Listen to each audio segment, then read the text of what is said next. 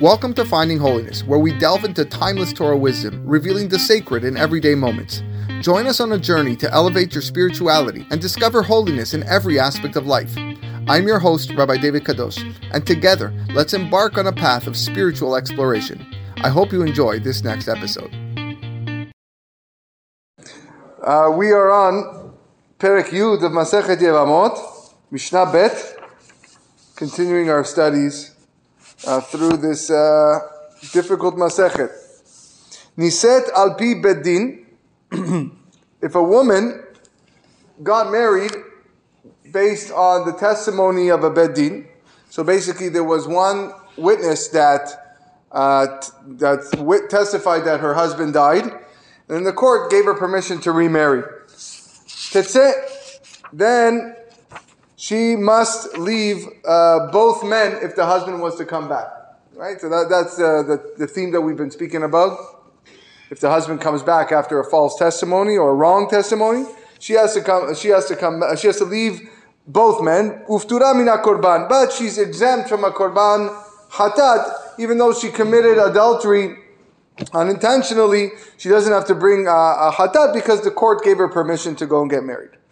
However, lo niset al pi bedin, if the woman did not marry on the court's authority, okay, and um, meaning she was uh, allowed allowed to go marry somebody else because there were two witnesses that said her, her husband died. She didn't really need the court to go tell her to go and, and marry someone. And then the husband came back.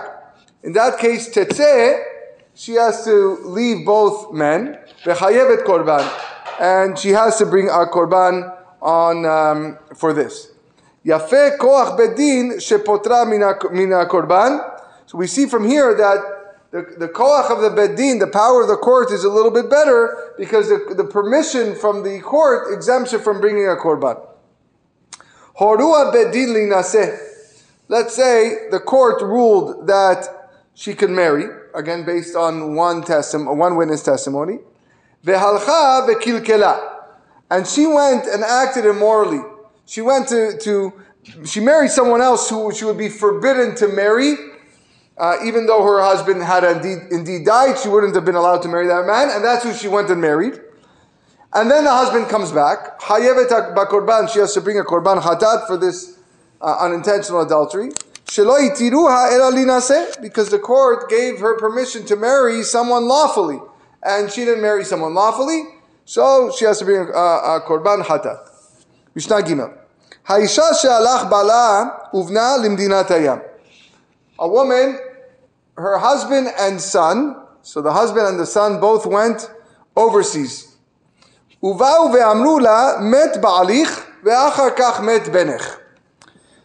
somebody came and told her, listen, I got some bad news for you. Your husband died, and then your child died. Both died. Veniset, and she went and uh, remarried based on uh, that testimony. She's exempt from Yibum because, she uh, because he did not die childless. When he died, there was still a son alive. He died first.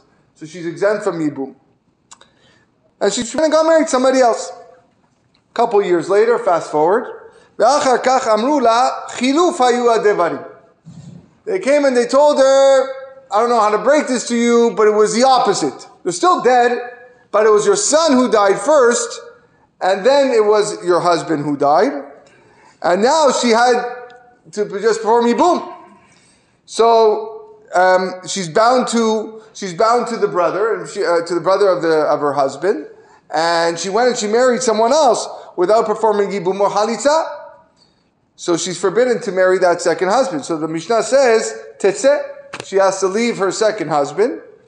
Ve'avalad rishon ve'acharon mamzer. And the any child that she had with the second uh, husband, whether it was before she found out that she'd been forbidden to marry him or after, is uh, is a mamzer.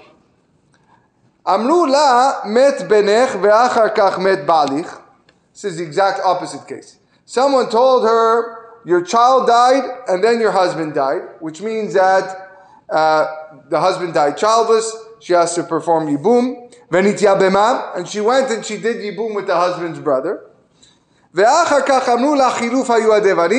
then they told her, no, it was the opposite. that the husband died before the child, and therefore you're not subject to Yibum, and if you're not subject to Yibum, you're not allowed to marry the husband's brother.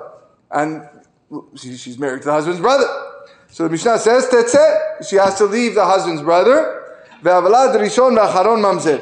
And any child that she had with him, whether before she found out or after she found out, is a mamzer. Amru la met balich. If someone told her your husband died, then he said, and she she went and remarried. Met. Then they went and they told her, listen, when you got remarried, he was alive, but now he's dead. Tete, she has to leave her new husband because when she got remarried, her husband was alive. And therefore she committed adultery and she is asur to the Baal and the Boel, to the she cannot remain with the adulterer. The husband's dead anyways. Any child that she had with him before the first husband died is a mamzer. Ve'acharon en mamzer. But any child that she had after the husband died is not a mamzer. Amru la met ba'alich. If they told her your husband died, venit kadsha, and she went and got engaged to another man, or she got engaged by another man. Ve'achar kach ba bala, then her husband came back. Muteret lachzolo. In this situation, since the marriage wasn't a complete marriage, so and she didn't cohabit with uh, with the second guy, so she can go back to the original husband. Not only that, afal pi shenatan la acharon get lo pesala mina keuna. Even if the second husband gave her a get, he didn't have to give her a get, he just wanted to give her a get, a symbolic get, this does not uh, invalidate her from marrying a Kohen. Uh, we know that uh, a, a, divorcee cannot marry a Kohen, but this is not called a, a divorced, uh, a divorced woman. And this is how Rabbi Elazar ben Matya um, expounded the pasuk that said, Ve'isha gerusha me'isha. That the Kohanim cannot marry a woman who was divorced from her husband. Divorced from her husband means velo me'isha eno isha.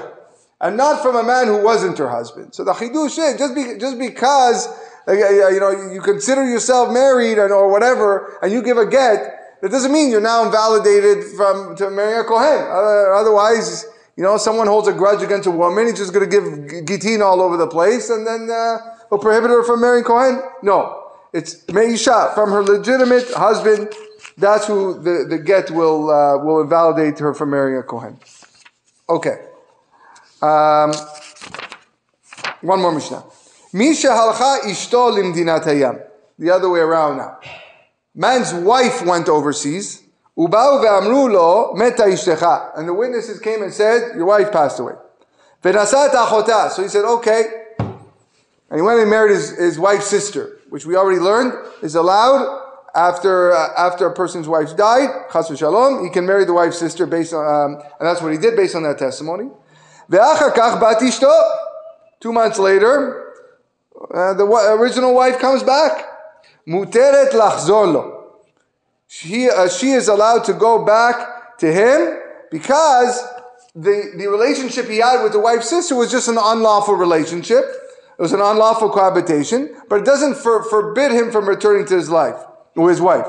Mutar. Not only that, he's allowed to marry the close relatives of the second wife. At the time, he was allowed, men were allowed to marry more than one wife, so he can marry relatives of the second wife. Ushniya muter bikrovav. The second wife can go marry his relatives. It's as if like almost they were never married. It was just uh, they they cohabited prohibitively. V'imeta. And if the first wife did happen to die, he can go and marry the second one. Amru lo. If witnesses told him your wife died, v'nasa et achotan, he married his sister based on that testimony. And later other witnesses told him, No, she was still alive when you when you went and married the sister, but now she died. mamzer. The child that you had with the wife's sister is uh, before his wife died is a mamzer. mamzer. But a child that they, that they had after the wife died is not a mamzer because at that time they were permitted to marry.